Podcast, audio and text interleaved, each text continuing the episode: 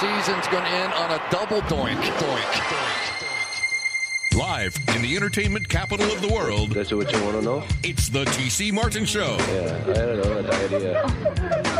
Diagnosis, I had an idea, and then, uh, prognosis, I take the serious. osmosis. why it's funny? It wasn't. It wasn't funny. I wasn't laughing about it. Yeah. It's not funny. It's not fun. Nothing's funny. Don't you ever talk about me. Yeah, I don't know, that idea. That's the result you won't get. It's the Doctor, TC Martin. I don't go out there and laugh.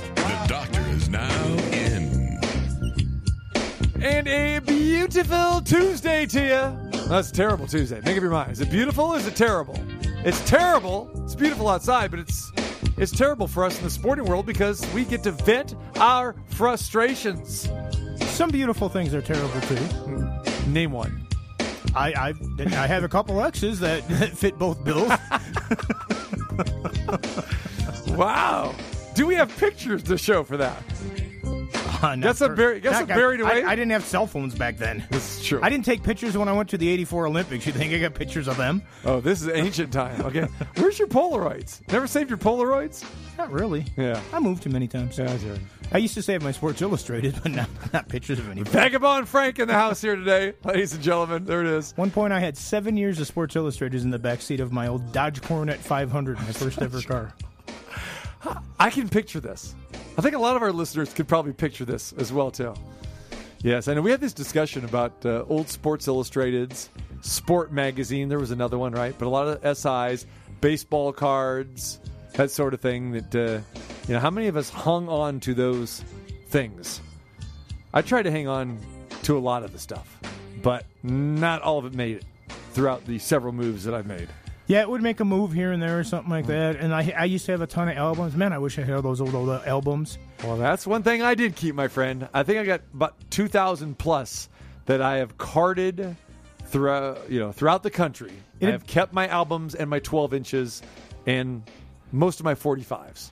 It'd be interesting for me to go through your album collection and see how many things we would have had in common. I would probably say ten percent. Probably ten percent. I'm thinking. Well, I mean, that'd be if it's if it's ten percent. If I would have had ten percent of your stuff, then that would have. I mean, that'd be two hundred albums.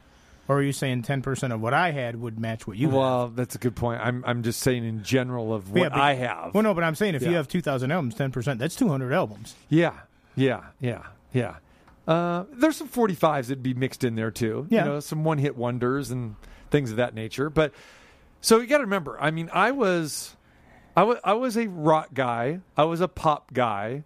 Then, of course, I was a big R and B funk guy, and a lot of the stuff that I held on to were a lot of the not only my albums that, that, that I bought when I was younger, but as a DJ, I belonged to a, a DJ club where you know you would pay a monthly fee and they would send you the records for you to play at the nightclubs and all that Yeah, sort of okay, thing. yeah. So the, most Yeah, like were promo copies and that sort exactly. of stuff. Yeah, right. Yeah, like So the radio station not for resale and that it would exactly. be right on the thing. Yeah. Exactly. And so I would get those a lot before they re- would release them. And so at that point in time, I'd say, okay, I think this is going to be a hit, or I think I could play this in a club and that sort of thing. So you basically Yeah. did rate a record for yourself before it was on an American Correct. Bandstand. Correct. Very nice. Very nicely done.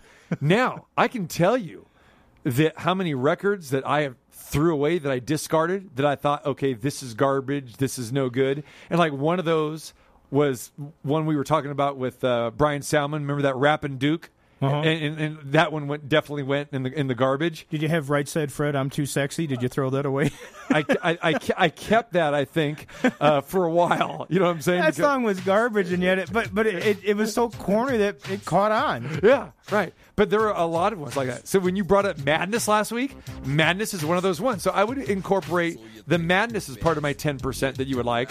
And of course, I had the Elton Johns, I had the Beatles, I had the Rolling Stones. You know, I had I had a lot, you know, Lynyrd Skynyrd, Yeah. the Zeppelins. You know, I had all that. So that's where I'm thinking the 10%. Okay. But then again, you know, I, I, had the Parliament, the Funkadelics and you know, the brass construction, You the have BT some Motown Expresses, stuff? Lo- tons of Motown Because stuff. because I because I'm a big Motown guy. so now we're up to maybe 15 to 20 percent. I'm a big Motown. Love Yeah. Motown. See, there you go. So, and like I said, you like Earth, Wind, and Fire and the Yeah. Commodores. Yeah, I mean, I didn't necessarily have their albums and that, but yeah, I mean, I, Yeah. I had a friend who had a jukebox, and I, I used to buy some of the 45s that would bring in, then you know, like you know, uh, Tears of a Clown, Smokey and the Miracles. I mean, yeah, we, uh, I, I, I, I helped him uh, you know, get a nice eclectic mix in there. Right, right. You know, wh- one of the first songs, that, uh, one of the first records that I ever got is one I think that, that you would definitely be part of your 20%. Uh, and that was uh, Dr. John. Here we go. Look at this. Remember this one? Right place, wrong time? Yeah, I remember that. Okay. It's got to be you a little bit, right? I mean, it, it wasn't right in my wheelhouse. I, I, I don't think I had this particular record. You didn't have I that mean, one? I would Yeah. hear it when I would listen on the radio. I, you know, Yeah. mm, sometimes I'd listen, sometimes I wouldn't. It's funny because Doctor people- John, Doctor Hook. There was a lot of doctors back then. There was, exactly. Yeah. Not to be confused with Dr. Johnny Fever. Yeah. This was the jam. This is it. And not even a jam. I mean, this was like, this was a bona fide rock song, and it crossed over into pop. And it wasn't even until later years that I realized that this was, you know, that Dr. John was really blues. And he was in Blues Brothers 2000, by the way. Well, and the interesting thing about music back then was a lot of it did mix over, and it, Yes. you know, I mean, you'd hear something on the R and B station, and the funk Yep. station, and then the rock station, Mm-hmm. and the, you know, then the light hits or whatever they called it, you know. So, yeah, I mean, there's a lot of stuff that that crossed over an awful lot. When, when people didn't look at color or just try to pigeonhole everything and put it in a box and say this is what this is. Right? Well, this is definitely not Terrible Tuesday material. This is it. Pump up Dr. John one time right here. Yeah! Look at Nunchuck's got a little groove going, too. One day, we just got to do an all music show. We're to do two hours. Oh, wait a minute. Dougie Doop does that, doesn't he? No, we'll blow Dougie Doop away. I may even bring Dougie Doop in for one segue. You'd be down for that. We should do a one day, a two hour, and we will mix our favorites and our genres together. That sounds cool. You'd be down for and that, right? instead of being Dougie Do Wop, we can be uh, T. Sam Ballpark Do Right. That's it. That's it. That's- And we should do that before we get into the football season. I'm saying we do that one day in August. Are we down for that? Nunchuck's going to have a lot of work to do, though. But he's good with it. All right, there it is. All right. Terrible Tuesday. It's Terrible Tuesday. That's terrible. Things gone wrong in the sporting world. That's a terrible idea. I want to know what the hell he's smoking. Something stinks in here. That's terrible. it's Terrible Tuesday. Things gone wrong in the sporting world. I mean, if we did that music thing, that'd be definitely a terrific Tuesday. Or we just make it like a, a funky Friday. Could be a miracle Monday if we're going to play some Smokey. Ooh, very nice. Exactly. All right.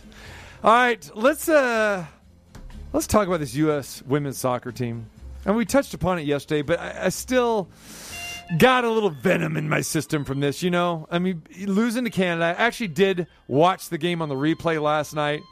It, it wasn't really aesthetically pleasing like any of these games for U.S. women's soccer. Canada wins 1 nothing. Uh, the game winning goal was that penalty kick. What'd you which- think of the call? I thought it was very suspect, but here's the problem that I have with this Olympic coverage. I didn't get a chance to see enough replays. And they and they went to a break when it happened, and then they came back and we saw the the VTR review, Yeah, the the, VAR, box, the VAR. VAR review. There you go. And then they tried to show a replay, and then like it skipped ahead. It's like I want to see this. I want to see it again. Really, see, And- now, I watched it later night, and, and I was Right. and I knew that it was around the seventy minute mark because I knew the goal was at seventy five. So I kept on kind of going back to see when it was there, and then I did see it. And I, I'll give the Canadian girl credit. She hustled. I think she knew she didn't really have a play on it. She but sold she it, was too. trying to make something happen. Yeah. She sold it. She did get kicked, and as the announcer said, by technical rule, it was a penalty.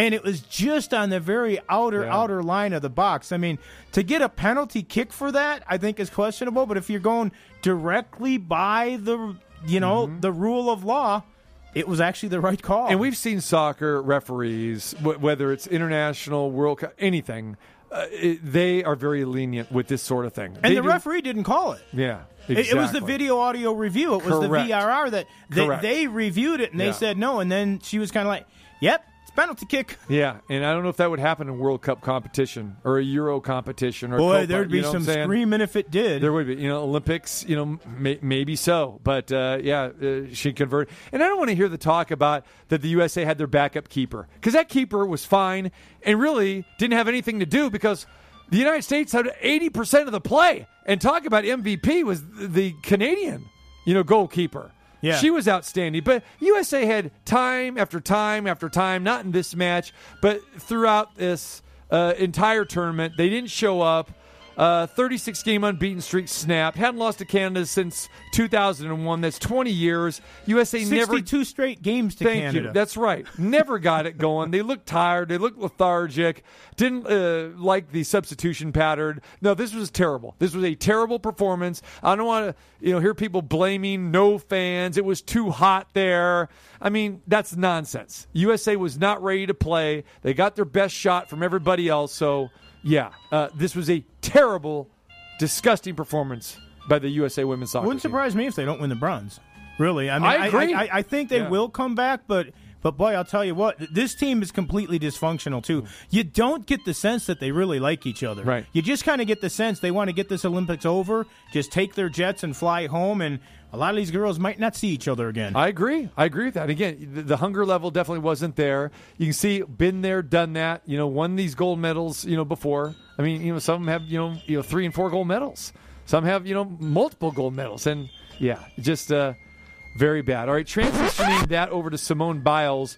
Her Olympic career i- is likely over, and, and I think so. I know she's 24 right now, so at 24, I mean, you really you're no different than Megan Rapinoe basically at, at, at 36 in soccer when you're talking to, to gymnastics because these girls are they're teenagers. I mean, Yeah. To be a medal contender, yeah. There- there's a woman from Romania who uh, competed in Rio who was like 36 or something, but she was there just for the aesthetics and to say that she Mm-hmm. Right. was still an, a, a Right. Romanian Olympian. She she wasn't contending for anything except personal pride. But with Simone Biles, I mean, literally, this has been a miserable Olympics for her, and I'm and I'm not talking about in performance wise, miserable in her mind, uh, what she's had to deal with uh, with you know the pressure, the lack of confidence. All started last week as she withdrew from the team final.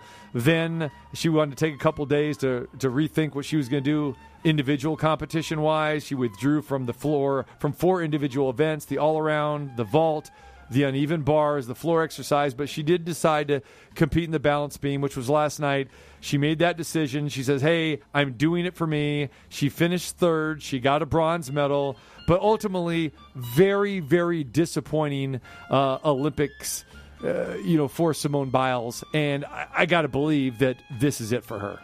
I would think that it's it for national competition and that. I mean, you can't say for certain. It is only three years instead of four before the next Olympics. But like you said, she'll be 27. That is ancient for for that particular. Uh, you know what she does For that sport, I, I- yeah. I, know uh, uh, Suni Lee, who won the all around and also won a, uh, a another medal on the uh, I believe it was the the, the parallel bars, and then uh, Jade Carey, who won the the floor exercise. You know, they're both they were excited. I heard them getting interviewed. They're going off to college, one to Auburn, one to either Oregon or Oregon State up there. I know they're going, so you know they're excited about the rest of their lives and their careers. But yeah, Simone, I mean, she did get the bronze. Kudos to her for that. It was a watered down performance. She took a couple elements out, including the twisting element on her mm-hmm. dismount to make it easier and just do a straight double back. And they talked to some other Olympians about the twisties and that too. And I've watched gymnastics for a long, long time, going way back to Olga Korbut when she, you know, shocked the world. I think in '72. 72, yep. And uh, Nadia you know, Comaneci, but- 76, Yeah, yeah. but but I had never really heard of the twisties, and I did. I mean, apparently this is a well-known thing, and sometimes it gets in your head. So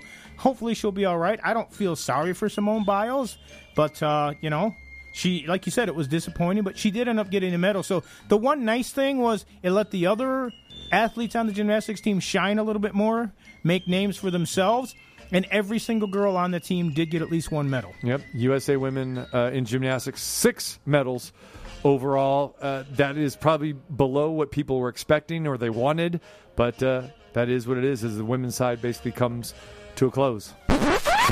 Well, you know, one thing that I want to come to a close soon, and I know that you're on the same page with this, is Conor McGregor's fighting career. And I don't know if you see what he did recently, but I always kind of liked Conor. I mean, yeah, you know, he's he's a soundbite, he's this and that. You know, he's entertaining to certain extents. But what he did recently to me is absolutely reprehensible. It's inexcusable. And if he ever fights again, I hope whoever fights him ends his career permanently. I'm not saying his life or nothing like that. I don't want him mutilated. But Khabib Nurmagomedov recently tweeted out Good always defeats evil. So, what did Conor do in his classy way that he handles things? Now, remember, Khabib's father died from COVID. That's why Khabib put the gloves down and retired. So Conor tweets out, "COVID is good and father is evil?" Question mark. Basically mocking hmm. the way that Khabib saying, "Well, your father must be evil because COVID defeated him, and good always defeats evil." Nurmagomedov was absolutely outraged, called it classless. You know, basically really mad. Uh, Daniel Cormier also on the same page. Again, there's fun. It's been taken down since, but you got to think before you hit send. There is no reason to ever do something like that, and to make fun of somebody who lost his father, his coach, his mentor, and the person that essentially he said, "I'll fight this one last fight, and then I'm done forever." And the you know, it almost seems like Conor's trying to get him back for one more gigantic payday fight. And Khabib says he's not falling for it because he's not going to get back in the cage for anything. He's training people in that. But I don't know what makes anybody do something like this. And if you are still a Conor McGregor fan, I'm sorry, we're completely on the opposite page. I think he's a total scumbag after this move. Well, this is who he is, and you hit the nail on the head. You know how I feel about him. I've never liked his antics, and uh, we saw it again with the Poirier fight. We saw it after the Khabib fight. We saw it after the last fight. You know when he was on the ground there yelling at uh, wife, calling her the c word. This is who he is. Uh, in Brooklyn, you know, taking the dollies and throwing it on the bus. Remember, injuring people, sending people to the hospital where they had glass in their eyes, where they could not compete, they could not fight. This is who he is. He is a selfish person, knocking out the poor guy sitting in a bar in Ireland. I mean, the list goes on and on to what this guy has done. So for me, this is not surprising at all. And the one thing you said that you got to think before you hit send, he definitely thought about it. Oh, I, I he agree. definitely thought about it because I, I wonder how many people it Yes. took to get him to take it down. yeah, well, you know, probably Dana White and some other guys that are you know cl- close confidence or whatever. But the bottom line is, this is what he's thinking. He's thinking like, yeah, I'm going to get under this guy's skin so bad that he's going to get in the ring with me again. Not that McGregor thinks that he can actually beat him because he can't. He doesn't because we've seen what he's done, in, done what he's done in three of his last four fights. That's never going to happen. He would never beat him, but he's never going to get in the ring because Khabib is smart enough to not lower himself to the classless McGregor. But in McGregor's mind, he's thinking, yes, I'm going to get this guy in the ring. Like I said, not because he can beat him, so he can get another big payday. Because he cannot get any more of these huge paydays fighting Cowboy Cerrone's and other people like that. The only big payday that he could get is against Khabib. Khabib's not going to offer. I love it. I'm with you. Don't want to see the guy fight again. I don't want to hear from the guy again. And, uh, you know, eh, his marketing, the liquor, the, the proper, all that stuff, I'm sick of it. Have this guy go away for good. No, I completely agree. And and as far as him fighting again, yeah, w- we know that he doesn't care about wins and losses. That it's all about the Benjamins because he proved that when he took on Mayweather. I, I don't care what anybody says. There's no way that he was dumb enough to think he was winning that boxing match. Right, right. He, he's there for the money, no doubt about it. And again, I said this after the last fight that I think it's time for him just to relegate himself to those exhibitions. Let those people who are really, you know, into that nonsense pay for it. But just don't don't take up any more prime UFC time because UFC's got some great athletes. They got plenty of guys that deserve big paydays and deserve the big stage. Uh, save those pay per views and those you know, those matches for guys that deserve it. McGregor doesn't deserve it anymore. NFL training camp underway. Cautious time right now for head coaches because they have to draw the line on how physical they want their practices to be. Now, this has always been an issue. Uh, the New York Giants had their first padded practice uh, today, and it didn't end very well. So, Joe Judge had to intervene in a brawl with his team as it ended after this brawl. It all started on a late hit on running back Corey Clement. Tight end Evan Engram retaliated on a defensive teammate, and then it was on. And guess who was at the bottom of the pile for the New York Giants? None other than your highly paid and highly selected quarterback, Daniel Jones, was at the bottom of the pile. Joe Judge went ballistic. He was dropping f bombs, cursing at everybody. Immediately ended practice and said, "Okay, this is how you guys want to you want to take our our valuable practice time. I'll tell you what we're going to do." So from here on out, he ends the practice making them do numerous 100 yard sprints, numerous rounds of push ups, went off of the team again at the end of that, and then called into practice, hopefully that they got the message. Several media members at the practice said that when he changed it over, like you said, they took out the contact. They just had him doing 100 yard dash after 100 yard dash and then said now doing push ups. Media members said they were almost like betting or wondering how many people were going to be doing reversals in that. Like it was the uh, hot dog eating Mm-hmm. There you go. contest for people that Reversal shouldn't of be- fortune. that, that shouldn't be in it because yeah, it, it, and I don't blame Joe Judge at all. It's like, look, you want that fire, and yeah, sometimes you want maybe two guys going at it to, to lift something up. But when the whole team, when the offense is brawling the defense, and your new big star quarterback is down on the bottom of the pile, could you imagine Joe Judge trying to explain to the media, wait, why is your new young quarterback out for the season? Oh, because his teammates beat the hell out of him. Yeah. And, not just the media. How about your ownership? Huh? How about your president, your general manager, the owner of the team? Well, yeah, everybody, your other coaches, The your guys that yeah. are paying that money for your for Daniel Jones. But so they asked Daniel Jones afterwards. They go, "What are you doing down there?" He goes, "I'm part of the team." So I mean, good for him because he's going to take plenty hits during the course of the season, as we know. Took plenty hits last year as well too. But yeah, this is a real thing. Would this even be a story? 10, 15, 20, 30, 40 years ago? Of course not, because this happened all the time and people just sucked it up.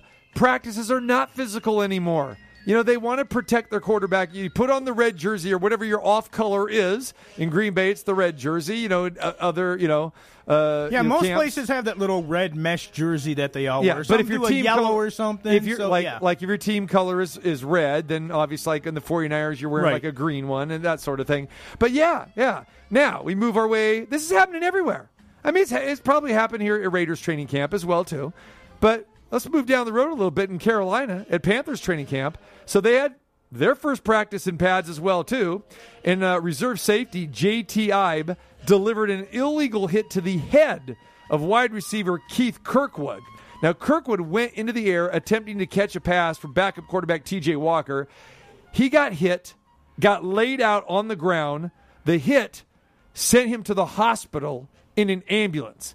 He was down for quite some time, laid flat on his back. There's a eerie, eerie si- uh, silence at the practice. Everyone came over.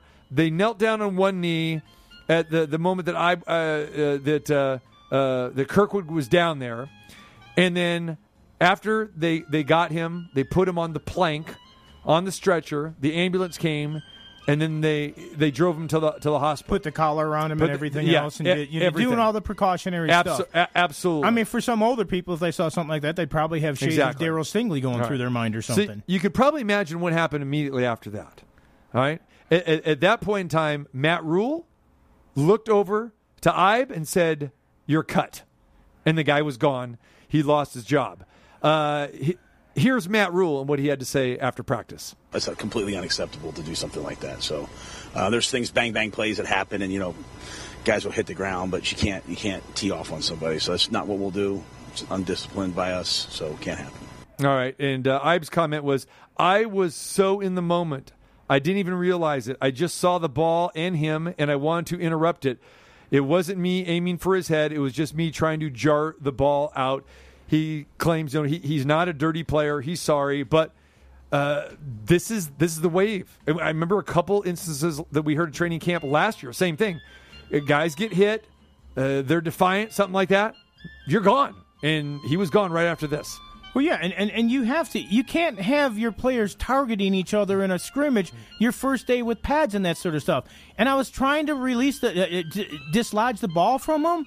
It's a practice. It's your first practice. Make the tackle do something else. You know, maybe even say, "Hey, you know, you left yourself kind of vulnerable there. I could have really." But you don't go full out. You're not playing in a championship game. I know you're trying to make the team, There but it is, yeah. discretion, the better Yeah. part of valor, and, and and I know that the adrenaline's flowing and everything else, but he went from trying to make the team to Now he's got to try to find somebody else to even give him a look. Yeah. And this normally happens with rookies or maybe second year guys that are, are trying so hard to impress and make the team and they think that, hey, I'm going to deliver these big sticks. But again, this is something that you have to know when you go to training camp. Okay, run. Okay, if you're a receiver or even you know defensive, you know, run your routes, do your coverages, you know, work your tail off. But from the physical aspect, you got to know when to shut it off and cut it off. You just can't lose your mind, and that's what coaches are dealing with. So, speaking of losing their mind, we know Dan Campbell, the coach of the uh, the Detroit Lions, when he got the job, he had that famous press conference, and we played the audio, you know, months and months ago. And uh, so now he's running his first training camp as a head coach. Well, Dan Campbell was talking about the physicality of training camp and even went back to his playing days. Since we're in first pads, I was thinking about this. I kind of told the team this last night, but so I'll never forget this. I was a rookie. I go to the New York Giants. Howard Cross was, I don't know, 10 year, 11 year vet. He was a tight end, huge. Played a long time. Um, but at that time, you know, you just roll out there in pads, like we said. I mean, there's no acclimation. You go and and so uh, I'm a rookie, and he says, "Hey, Dan, are you ready?" And I was like, "Yeah, I'm ready." He goes, "Okay, so when this thing goes down, make sure you got my back." And I was like, "What are you talking about?" You know, when this thing goes down, I said, "What? Well, what's going down?" He said, "Just have my back. Make sure you got my back." You know, and so and uh, so it was like first period, you know, team rhyme. And it was like literally the first play. And one of our D linemen just slugs the crap out of our center, and it's all out. It's an all out brawl. and I'm looking, there's Howard, and I'm like, somebody's on his back, you know? And so I'm running over there, and you know, you're grabbing people, you're, you're just trying to get involved, but yet you don't, you don't really want to be in there and fight in the middle of all of it. That's not what I'm looking for. I, that was the point of the story. That's not what I'm looking for, guys. You know, you don't need the extra coffee now with the pads on. So normal coffee today, and uh, next cup of coffee will be out there when we we do team runs. So normally what I do is I get I'll get two venti. I go to you know Starbucks to get two venti of the pike with two shots in them. So black eye in both. That's what I come in with. That's how I start the day. Dan Campbell, he's going to give us these sound bites. I think all year long until the Lions start being the Lions start losing again. But you, you got the sound effects and all this other stuff. Going back to his days with the Giants, talking about Howard Cross, and then talking about the coffee today. Uh, how do you feel if you're a player? Do you want to play for a guy like that? Well, I mean, it, it depends. I mean, it's you know he's old school in that, and there's nothing wrong with that as long as it's as long as you're not injuring your own players and going overboard. I remember when again, a lot of people don't even know this name, but Abe Gibron, when he was the coach of the Bears, and he would have him do goal line stands and that sort of stuff, like before games during the week of practices and that, and players were dropping on the IR all over the place. And finally, some of the players went up and they said, Dude, you're having us kill ourselves before the games. We don't have enough players to play the games. Uh, that old school way, you know, Bear Bryant, Woody Hayes are gone. That was a way of doing things. But you've got to be a little smarter and more judicious. And oh, by the way, like you mentioned before, owners, these guys are big money investments today. You're running a fine line if you're doing that kind of stuff and somebody does get hurt. Who drinks that much coffee, though? Who drinks that much caffeine my every mom, day? My mom used to. Yeah. Oh, my my mom drank more coffee than I drink Coke. there you go, the caffeine kids. All right. Well, you know, uh, I think I touched on this with you a little bit off air the other day, but uh, I've been watching a lot of the Olympics, and I've been watching some of the beach volleyball. And in women's beach volleyball, Sarah Sponcil and Kelly Claes were playing the Canadian duo in the round of 16. So the winner goes on to the round of eight. Loser, their Olympics is over. In a crucial third game, because remember, in the third game in beach volleyball, it only goes to 15 not the 21 like it does Right. in the other games. Right. So Canada's got a 12 11 lead. The USA is serving. Sarah Sponcil hits a serve, and it's called out. Well, the USA is like, no, it was good. So they challenge and they use the replay. So they review it. The judges look, they show the replay, and it looks like it just touched the back of the line. So they reverse it. USA gets the call. It's an ace. So it's 12 12. Okay. That's it. It's third set. That's it. So yeah, two points away for somebody to win. You do have to win by two. Yeah. and all of a sudden they're still not serving. The Canadians asked for a review of the review. Ah, they're challenging the challenge. And so the same people that just did the review, the Canadians go, well, here's the spot, here's the ball spot. And the ball spot was out, but you know, sometimes the mm-hmm. ball spot makes the indentation in the sand, but you know, the, the ball flattens out a little bit. So then they overturned their own review. And they gave it to the Canadians. Now they're up 13 11. They're serving. The USA team goes, What the heck is going on? They're kind of complaining and screaming. They get a yellow card. Told if they don't show up, they're going to get a point deduction. So they go back, completely disoriented. Canada serves, they win a point. Another point, game over. End of the Olympics for one of the medal favorites from the USA going forward. The Canadian team gets a big upset. I'm not a biggest I'm not the biggest fan of review. It, takes too long. They still don't get it right a lot of the times. If they got it right all the time, I'd be much more forward and if it didn't take so long. But how can you do a review and say it's this way and then the same people look at, oh, you know what? After further review, our first review was wrong. And maybe USA should have challenged that. Maybe they, you know, they had another challenge. Challenge the challenge of the challenge. Think about that. I was thinking about that, but I don't know if they had another challenge or not. This is ridiculous. What you, when you're describing here is Munich 1972. USA Russia basketball all over again. We're going to put three seconds on the clock. We're going to put 10 seconds on the clock. We're going to put one second on the clock. Let's take it out again. We're gonna do it like Alexander Belov again. Wait, wait, no, no, no, wait. Can we do it again? No, everyone rushes the floor. It's over. It's done. No, don't accept the silver medals. Doug Collins still sticks in his craw. It's still still sticking his craw. However, he did come out a while back and say that after that further review, he wishes that they actually would have taken the silver medals because Sure. it's still something good. But yeah, but yeah, that was Uh, those old enough to uh, of us to remember, it's like, well, how many chances are they going to get at this? I think it was the fourth one or whatever when they finally got the bucket. Okay, this one counts. And don't forget the inadvertent horn. That goofy horn. That they, oh, just, yeah, it was terrible. Terrible. There is. There's your Olympic stuff. All right, we've got more Terrible Tuesday stuff a little bit later on uh, as well. So uh, hang tight with that, including, you know how I feel. I love doing my TV stuff. We got more bad TV to talk about. More bad television is coming your way, and I'm not referring to the Olympics as well. So hang tight for that. And a special anniversary that I think you will get a kick out of, Ballpark Frank, as well. We'll touch on that a little bit later. But when we come back, TJ Rives from Tampa Bay will join us. We'll talk with him next hour. Chuck Esposito, Station Casinos. We'll talk to him about betting the Olympics and also NFL uh, futures. It is training camp. It is prime time. We're rolling. Terrible Tuesday. Who needs an enema when you can tune in to the doctor, T.C. Martin?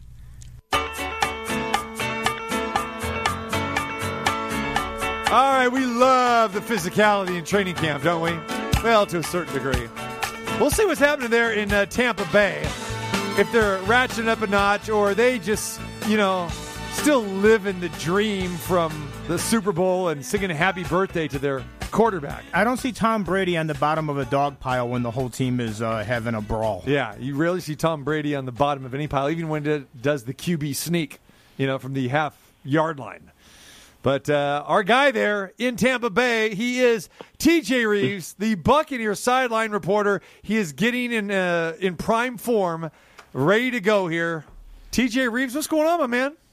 Always great to be with you, especially on a terrible Tuesday from Champa Bay. How are we feeling Well, you- out in the in the desert? You know, it's so funny when we do the Terrible Tuesdays, and uh, you know we're having our our production show meeting. Nunchuck always has your name at the top of the list. You know, he just Of says course. we he- you have to have TJ on. It's Terrible Tuesday. I go, Because when you think terrible, Nunchuck immediately goes to TJ. Exactly. he does. It's a knee jerk thing. It's a reflex. You know, you and TJ have uh, something in common this week too. what's that? Well, TJ has the Twins, and you're about to go see them play the Astros. This is true. Very nice. Good guy. and, and speaking of which, and I thought about this yesterday when we were talking about this.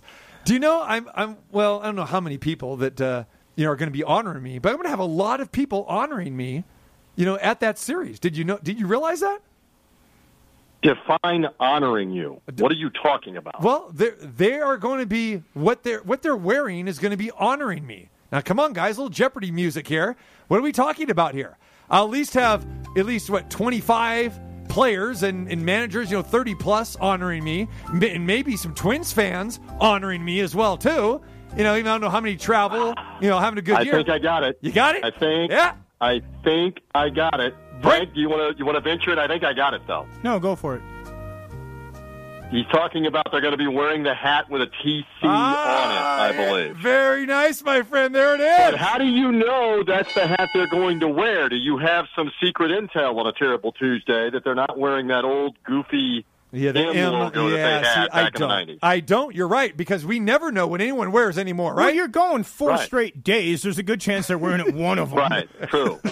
And the way, do you hear the way he said that? You're going four straight days. Like you got animosity because I'm going to four ball games. Does that bother you? I haven't been to four major league ball games in the last four years. Dude, I will take you to ball games if you want to venture off with me.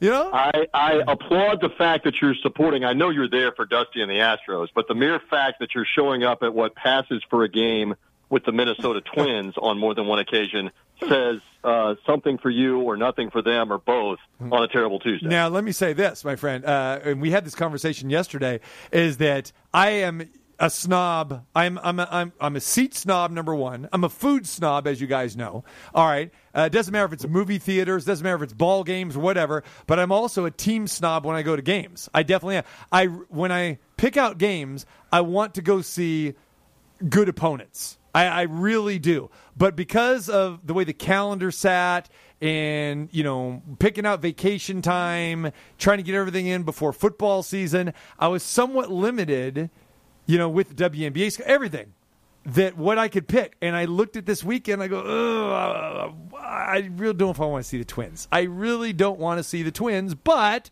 you look at it like, uh, maybe you know, you know, they can get three out of four victories or four out of four or something like that. But I do like going to see, you know, big time games with big time opponents. Of course. Yeah. I mean, you would rather not be going to watch a team that has to have binoculars to see first place in the division, but this is the way it goes. I mean, let me give you a perfect example on a terrible Tuesday that I took my father, Thomas Rives Sr., uh, to the first in-person Rays game that we had been to since the 2019 season, and actually that was the playoff year, the ALDS against someone's cheating Astros. Uh, we were at games three and four that the Rays won uh, at Tropicana Field. That's the last time we had been there because there were no fans allowed uh, last year, and this year they had been limiting it at the beginning of the season to only 5,000 people for like the first two months.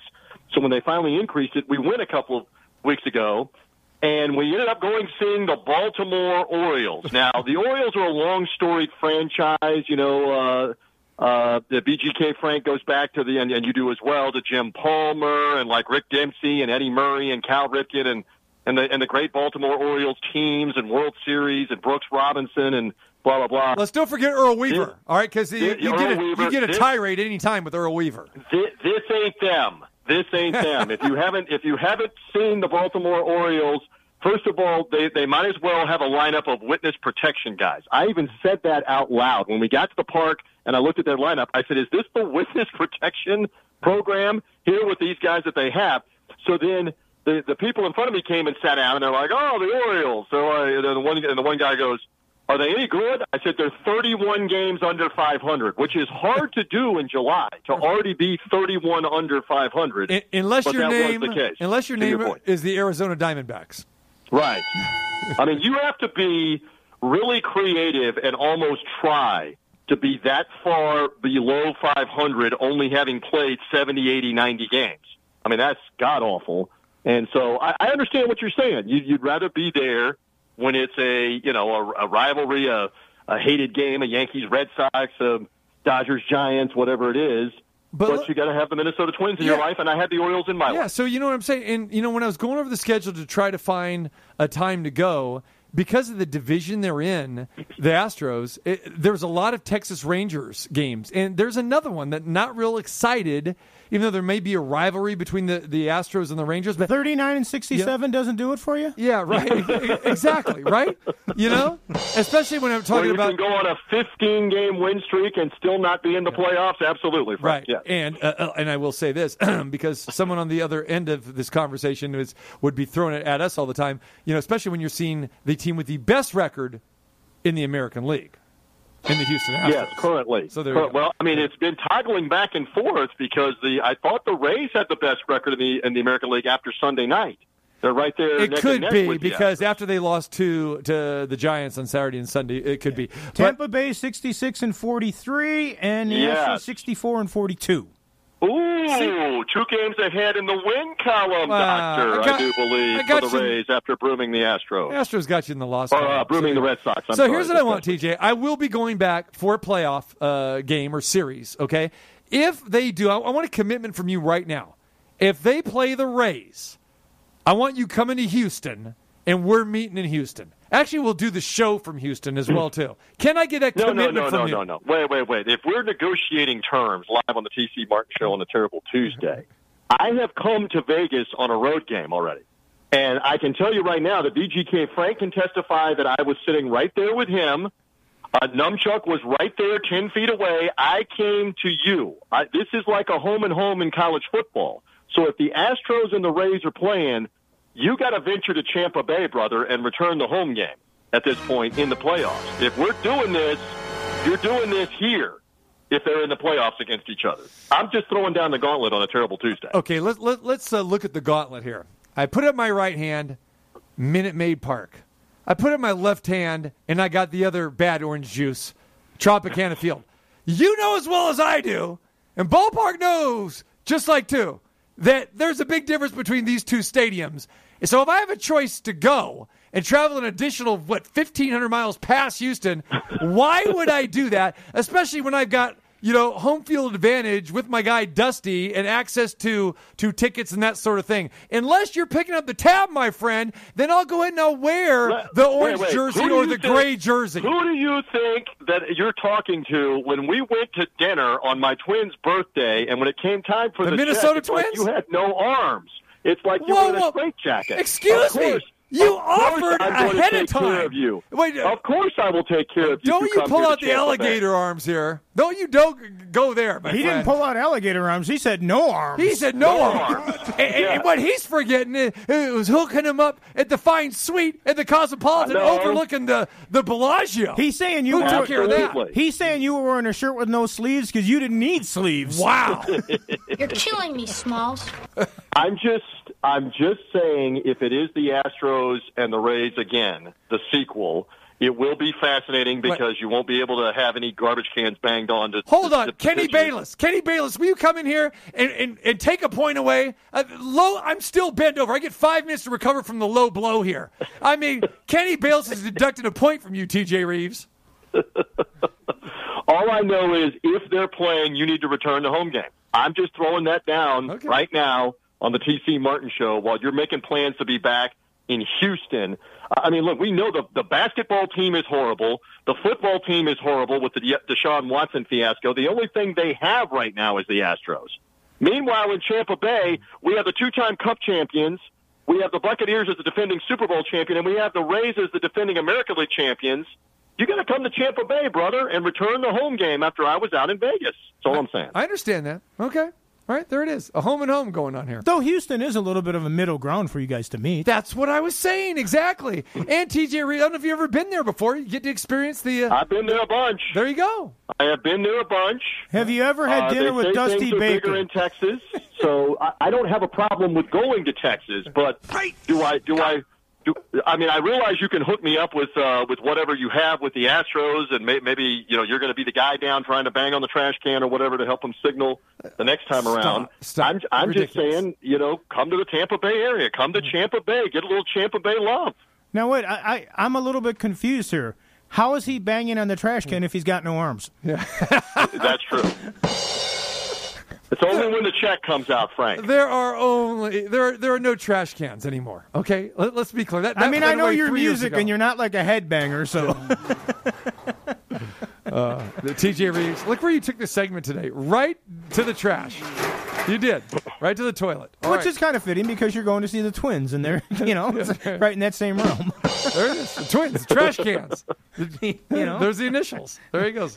you need a trash can to take out the trash, right? I would love to come to to Champa Bay. I would I would love to do that. Uh, it's been a long time since I've been there. I'm not uh, crazy about going to Tropicana Field, but of course I got to go to a game, uh, do that. Maybe work it in where I get to see a Bucs game. Now you're talking. There you go. Now you're talking. There some- you go. May- Maybe go a little a, a little boating down the uh, down the river and have a couple drinks like Tom Brady. Yeah, and, and remember right. this: if you drop something in the in, in the river, the Twins are low enough that they can probably bring it back up to you because they're waiting on the bottom anyway. Yeah, yeah, yeah. yeah. Then, then again, we might, might see one of your hockey players down there still, you know, trying to come up for air. Kucherov. Hey, that guy in Vegas isn't in Vegas anymore. Cooch. Yes. But, uh, can we talk about that for 2.9 seconds? I know you want to move on to other things, but Go. how beautiful is it that he disparages Marc Andre Fleury and like all of Las Vegas and the Knight fans are insulted right up to the point in time that he's never going to play a game for you again.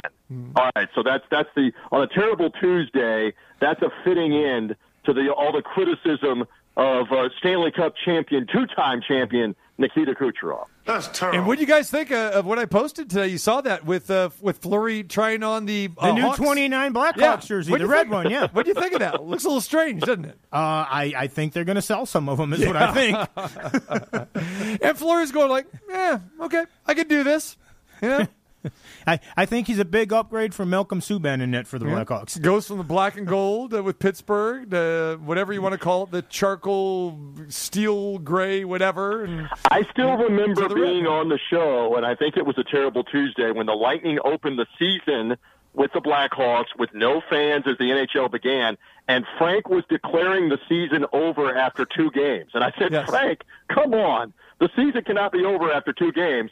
But Frank knew. Frank knew about the Blackhawks. Yes, I, I, I saw the roster beforehand, and I saw the goaltending tandem. The, the youngster came in and played well, but uh, not well enough with the team around him. all right, he is But TJ still, to declare it over after two games, I mean, that's a little early in the in, in the year, even for the Blackhawks. I'm All just right. pointing that out. Okay, TJ Rives from Tampa Bay. Uh, before we get uh, your take on the Buccaneers uh, training camp that's going on here, uh, we're going to let you take your 2.9 seconds and give me your vent of what has disgusted you the most, whether it's television coverage or uh, a certain event of these 2020 Olympic Games in 2021. Yeah, well, uh, I, I, I think I need more than 2.9 seconds, but I'll just say Go. this: Can we can we do away with spending 15 minutes on surfing, uh, rock climbing, all of these things that have nothing to do with what we want to see, like track, like the swimming, like the basketball has been on the Peacock network, and nobody has that. Nobody can see the games. Let's let's show some of that. So I- I'm just going to vent about that, and including in the track, like they don't even show the field competition, the shot put, the javelin, the high jump, or whatever. We had an American female win the gold medal in the discus, and she was literally on camera less than a minute with what they were showing last night. As this is her big moment to win a gold medal, she's been working her whole life in, in anonymity, and they're barely showing it. So yes, on the coverage, let's stop showing the ridiculous stuff uh, and giving that airtime for 15 minutes or 20 minutes, and let's get back to the things that we kind of that, that we at least sort of care about. There you go. But you do have to be excited about the 17 year old in the 200 meter that uh, I- looks I'm like he's going to hit the podium. All right. Let, let's talk about this for just a second, and then I know you want to move on. The kid's name uh, is uh, Erriyon Guyton, and he is a, a fantastic story from Hillsborough. Uh, Knighton, I'm sorry, not Guyton. Erriyon Knighton. Knighton is a fantastic story from Hillsborough High School in Tampa. 17 years of age, much like T.C. Martin. This is how he rolls. He's already got a seven-figure deal with Adidas as a 17-year-old. So he is no longer eligible to compete in high school or college athletics in track anymore. That's the potential for this kid. And so the race is tomorrow morning. It'll be around five. I know you're going. Well, TC might be up. You know, after the massage, the croissants, uh, the grapes, everything that you get going with in the morning, the coffee. Um, it will be around 5:45 Pacific time, 8:45 Eastern time. Adjust your time zone in Japan accordingly because uh, uh, Knighton goes for 200 meter gold as a 17 year old. And you talk about some wheels. The kid has got some wheels. A high school student from Bro- Tampa. broke Right. Usain Bolt's under 18 record. Yeah. I- I mean, he can. If you watch the semifinal uh, heat replay on social media or when they show a highlight at about the 125 meter mark, he's looking around like, I've got this one. Is anybody going to challenge me while I have it on cruise control here? So that just tells you he may be looking at world record material in the final tomorrow morning, our time in the United States, uh, going for the 200 meters. We took silver in the 100 meters, and now um, Knighton is going to have a chance to win a gold medal as a 17 year old in track. Let's see what happens. Uh, get your facts straight. Number one, no coffee for me, and my deal is with Nike, not Adidas. We'll just leave it at that. Okay. All right. So anyway, um, that's TJ Rives, ladies and gentlemen. We ran out of time. No training camp update. We have the guy on from Tampa Bay. No, but we do have Tom Brady's birthday. What do you want to say about that? Gisele He's wrote him a nice 44 letter. years old. He's 44 years old, and he's still throwing the football around. And, look, and by all accounts, and I, I have seen a bunch of this this past week, he still looks good with zip on the football. Uh, it's been a lot of rain in the Tampa Bay area, so the Bucs have had to practice inside the last couple of days. But it is hot here. They're getting in shape, and they're getting ready for those Dallas Cowboys. I leave you with this on a terrible Tuesday. Jerry Jones was complaining on the NFL Network the other day, live from Cowboys camp, about uh, all the uh, the talk of the Super Bowl Buccaneers and the Cowboys might as well not show up. And he said, "We're just we're going to get together. We're going to get together. We're going to pray that we get the courage to show up." Is this the point in time that I mentioned on the TC Martin Show in departing? Tom Brady's won seven Super Bowls since the last time the Cowboys were in the game in the Super Bowl. there you go on the terrible. And Tuesday. why are we playing this song? Tell me why. See, we stumped him. This is what uh, Gisele had pin, uh, penned a letter to Tom Brady on his birthday, and uh, what was reciting the words to this song. And you know it very well, TJ Rives. Frankie Valli in a Four Seasons. So go ahead Oh. and sing along, TJ Rives, and sing happy birthday to your boy who you despised two years ago, but now you love the guy. We welcome him into the Buccaneer family. Super Bowls have a great way of changing allegiances. There's no doubt about that. It's outside, amazing. outside of Gisele, I think TJ might have the uh, biggest crush on Tom Brady right now. Oh, Just keep winning, baby. All right, my friend. Uh, let's try to have you on again when maybe we can actually say TJ Rives live from uh, Tampa Bay Buccaneers training camp. Or how about TJ Rives and uh, TC Martin live from Minute Maid Park? Yeah, that's There what we I'm talking about. There you go. Or or the Trop, the orange juice box. There it is. To be continued. All right, brother. Be good, man. We'll talk to you soon. We always love hanging out, especially on a terrible Tuesday on the TC Martin Show. If it's possible, you boys behave. And whenever you need any updates from Champa Bay, let me know. That's it. We'll go to Todd Grassley, our, our on the spot correspondent. Buck Power Paul is going to be upset that you said that. did, did TJ hang up? Did he not hear that? Because he would have loved that shot. Another one of our loyal listeners from, from Tampa Bay. I think the Twins were hungry. Yeah, I think so. I hope, hope the Minnesota Twins aren't going to be hungry this weekend. Well, you, you, you can have a hunger, um, but if you if you don't have any money, you can't necessarily feed it. Good for you. See, Frankie Valli Four Seasons. It's part of our growing now 20% of our albums that we share together. Uh, Jersey Boys was a great show. All right, we come back. Chuck Esposito's going to join us. Station Casinos. And we've got more Terrible Tuesday takes. Don't you dare go anywhere.